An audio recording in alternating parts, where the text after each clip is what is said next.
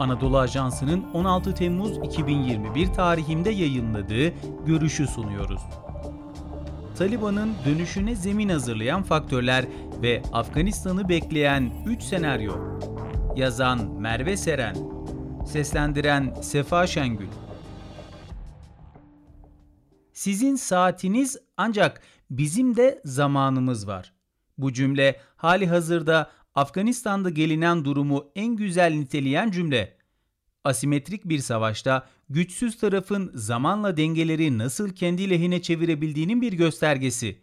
Bir terör örgütünün en zayıf duruma düştükten sonra küllerinden yeniden doğarak masadaki pazarlıkta avantajlı aktör konumuna evrilişinin hikayesi bir zaman kazanma stratejisi ve zamanla halkı meşru hükümete ve batılı güçlere karşı direnişçi konuma getirme taktiği ve başarısı. Öyle ki zamanında Taliban'dan kurtulmak için ABD öncülüğündeki NATO ve koalisyon güçlerinin ülkedeki varlığından son derece memnun olan grupların bugün yabancı güçler ülkeyi terk etsin diye Taliban'a bir şekilde destek verdikleri bir döneme tanık olunuyor. Hatta Taliban'ın kazanma stratejisinin bir ayağı olarak vekalet savaşının sunduğu nimetlerden istifade etmek için tüm devletlerle açık yahut örtülü işbirliği yapan bir aktöre dönüştüğü görülüyor.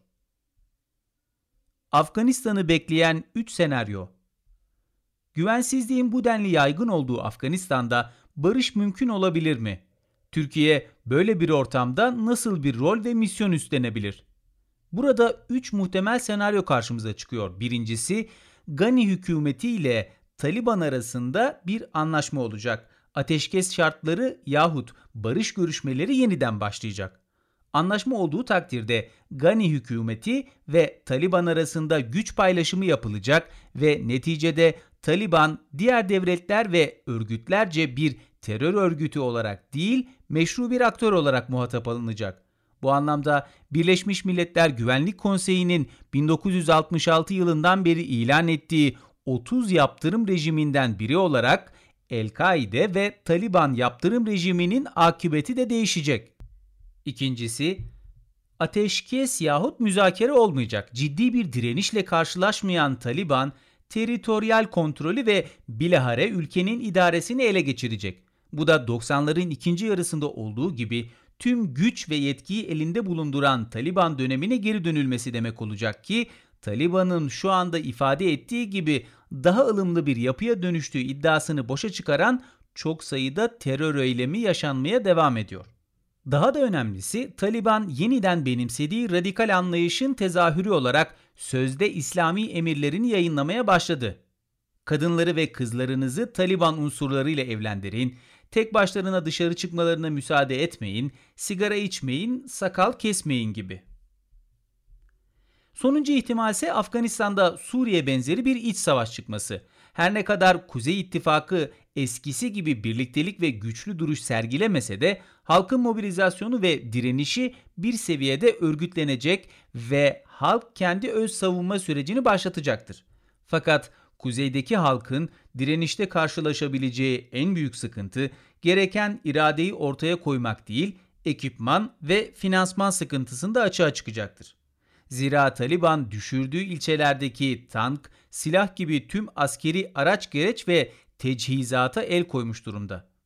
Ayrıca Taliban'ın önceki dönemlerle mukayese edildiğinde kuzeydeki ileri gelen aşiret liderleri ve halkın direniş göstermemesi için can bağışlama, para yardımı gibi farklı taktiklerle yaklaştığı vurgulanmalı.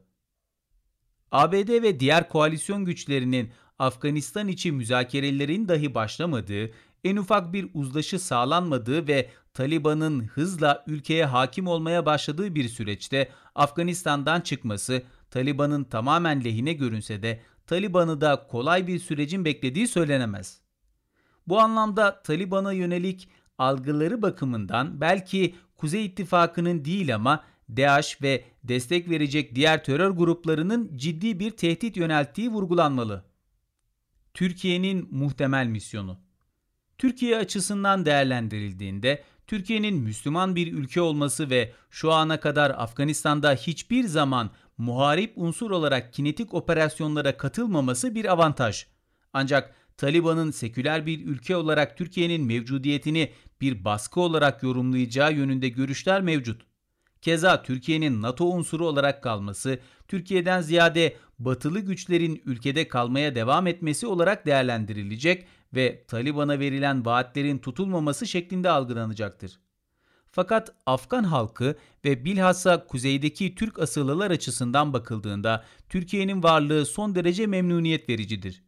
Bu anlamda ülkede barışın sağlanması için Türkiye-Pakistan dostluğundan duyulan beklenti hayli yüksek. Kaldı ki Afganistan'da Pakistansız bir barış tahayyül etmek mümkün değil. Son olarak Türkiye'nin sadece Kabil Havalimanı'nı işleteceği, kendi emniyeti ve öz savunması için tedbir alacağı ve bu nedenle mevcut sayının korunup ilave personel ve teçhizat alımına gidilmeyeceği ifade ediliyor. Burada Türkiye için iki önemli husus var. İlki NATO'nun yanı sıra Pakistan, Katar, İran, Rusya gibi ülkelerle yoğun bir işbirliği içerisinde olmak, diğeri ise Afganistan'daki mevcudiyetini Gani hükümeti, NATO ve Birleşmiş Milletler'in resmi daveti ve misyonu üzerine inşa etmektir. Çok sayıda aktörün ara bulucu rolüne büründüğü Afganistan'da Taliban'ın monolitik bir yapı sergilememesi ise muhtemel barış anlaşması ve müzakerelerin güvenilirliği ve idamesi açısından hesaba katılması gereken bir faktör. Bu anlamda hem Afganistan Talibanıyla ABD'nin terör örgütü listesinde bulunan Pakistan Talibanı yani Tehriki Taliban Pakistan hem de Afganistan Talibanı içerisindeki farklılıklar göz ardı edilmemeli.